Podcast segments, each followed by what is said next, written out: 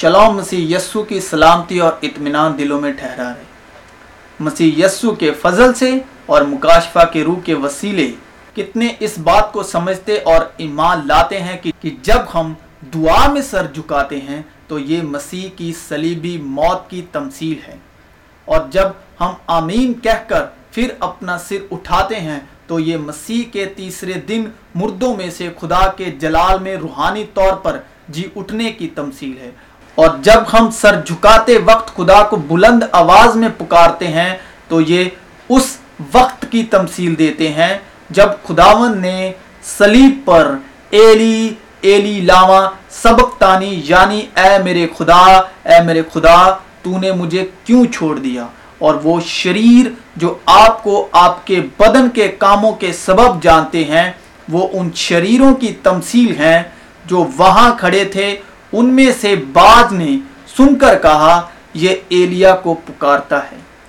ایلیا کا مطلب خدا یہوا دیکھتے ہیں کہ ایلیا یعنی خدا یہوا اسے بچانے آتا ہے یا نہیں۔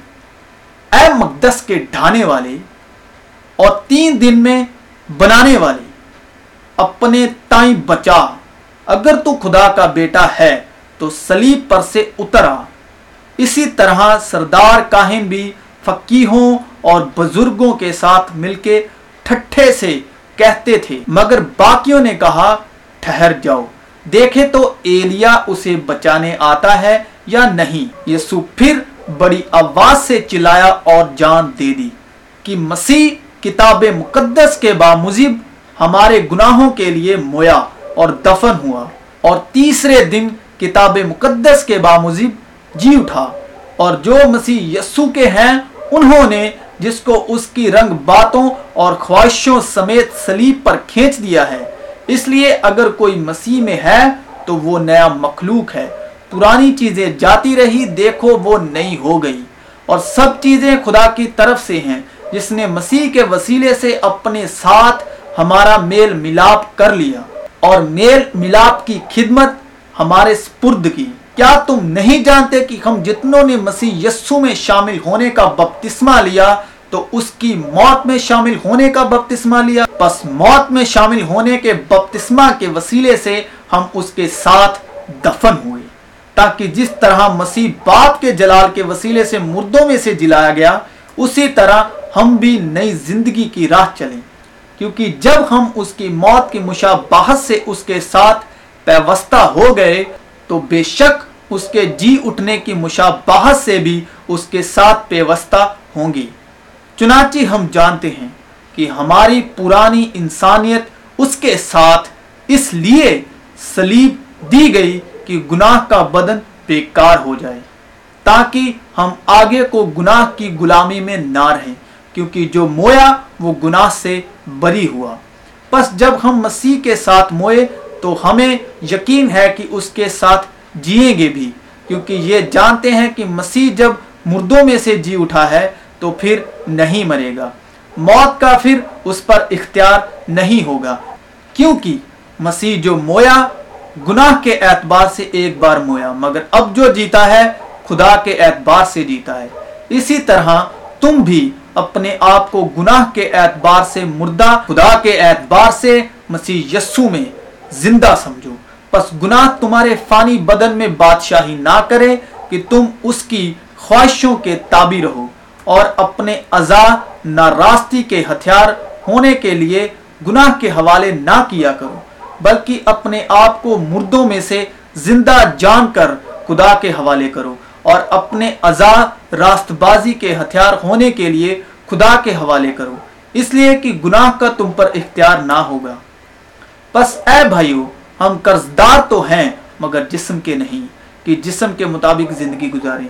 کیونکہ اگر تم جسم کے مطابق زندگی گزارو گے تو ضرور مرو گے اور اگر روح سے بدن کے کاموں کو نیست و نابود کرو گے تو جیتے رہو گے اب جسم کے کام تو ظاہر ہیں یعنی حرام کاری، ناپاکی، شہوت پرستی، بت پرستی، جادوگری، عداوتیں، جھگڑا، حسد، غصہ، تفریقیں، جدائیاں بدتیں، بغض نشے بازی ناچ رنگ اور ان کی مانند، مگر روح کا پھل، محبت، خوشی، اطمینان، تحمل، مہربانی، نیکی، ایمانداری، حلم، پرہیزگاری ہے۔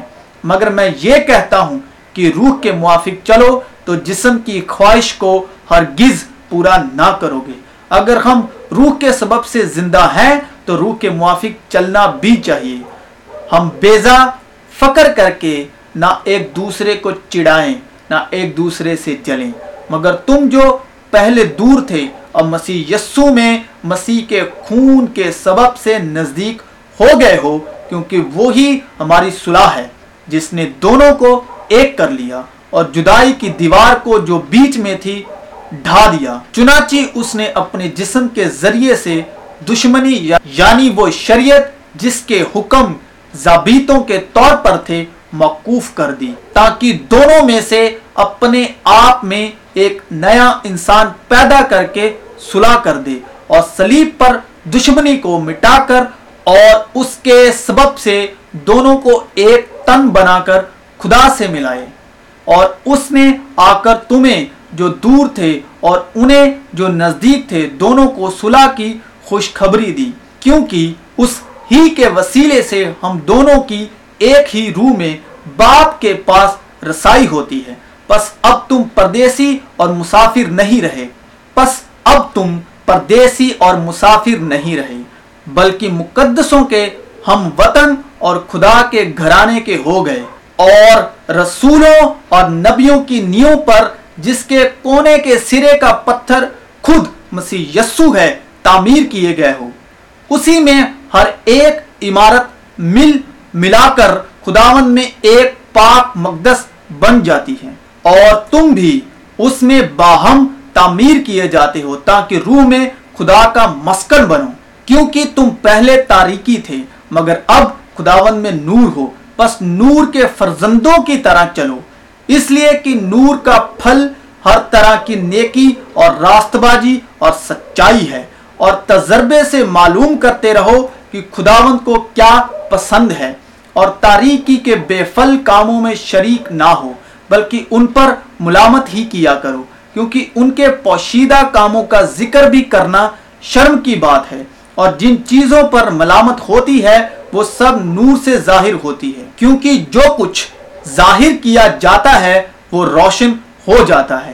اس لیے وہ کہتا ہے کہ اے سونے والے جاگ اور مردوں میں سے جی اٹھ تو مسیح کا نور تجھ پر چمکے گا۔ پس غور سے دیکھو کہ کس طرح سے چلتے ہو۔ نادانوں کی طرح نہیں، بلکہ داناؤں کی مانند چلو اور وقت کو گنیمت جانو، کیونکہ دن برے ہیں۔ اس سبب سے نادان نہ بنو، بلکہ خداوند کی مرضی کو سمجھو کہ کیا ہے۔ اور جیسا کہ مقدسوں کو مناسب ہے تم میں حرام کاری اور کسی طرح کی نپاکی یا لالچ کا ذکر تک نہ ہو۔ اور جیسا کہ مقدسوں کو مناسب ہے، تم میں حرام کاری اور کسی طرح کی ناپاکی یا لالچ کا ذکر تک نہ ہو۔ اور نہ بے شرمی اور نہ بے حدگوئی اور ٹھٹھے بازی کا، کیونکہ یہ لائق نہیں، بلکہ برعکس اس کے شکر گزاری ہو۔ اس سبب سے میں باپ کے آگے گھٹنے ٹیکتا ہوں، جس سے آسمان اور زمین کا ہر ایک خاندان نامزد ہے کہ وہ اپنے جلال کی دولت کے موافق تمہیں یہ عنایت کرے کہ تم اس کی روح سے اپنی باطینی انسانیت میں بہت ہی زوراور ہو جاؤ۔ اور ایمان کے وسیلے سے مسیح تمہارے دلوں میں سکونت کرے، تاکہ تم محبت میں جڑ پکڑ کے اور بنیاد قائم کر کے سب مقدسوں کے سمیت باخوبی معلوم کر سکو کہ اس کی چوڑائی اور لمبائی اور اونچائی اور گہرائی کتنی ہے اور مسیح کی اس محبت کو جان سکو جو جاننے سے باہر ہے، تاکہ تم خدا کی ساری معموری تک معمور ہو جاؤ۔ اب جو ایسا قادر ہے کہ اس قدرت کے موافق جو ہم میں تاثیر کرتی ہے ہماری درخواست اور خیال سے بہت زیادہ کام کر سکتا ہے۔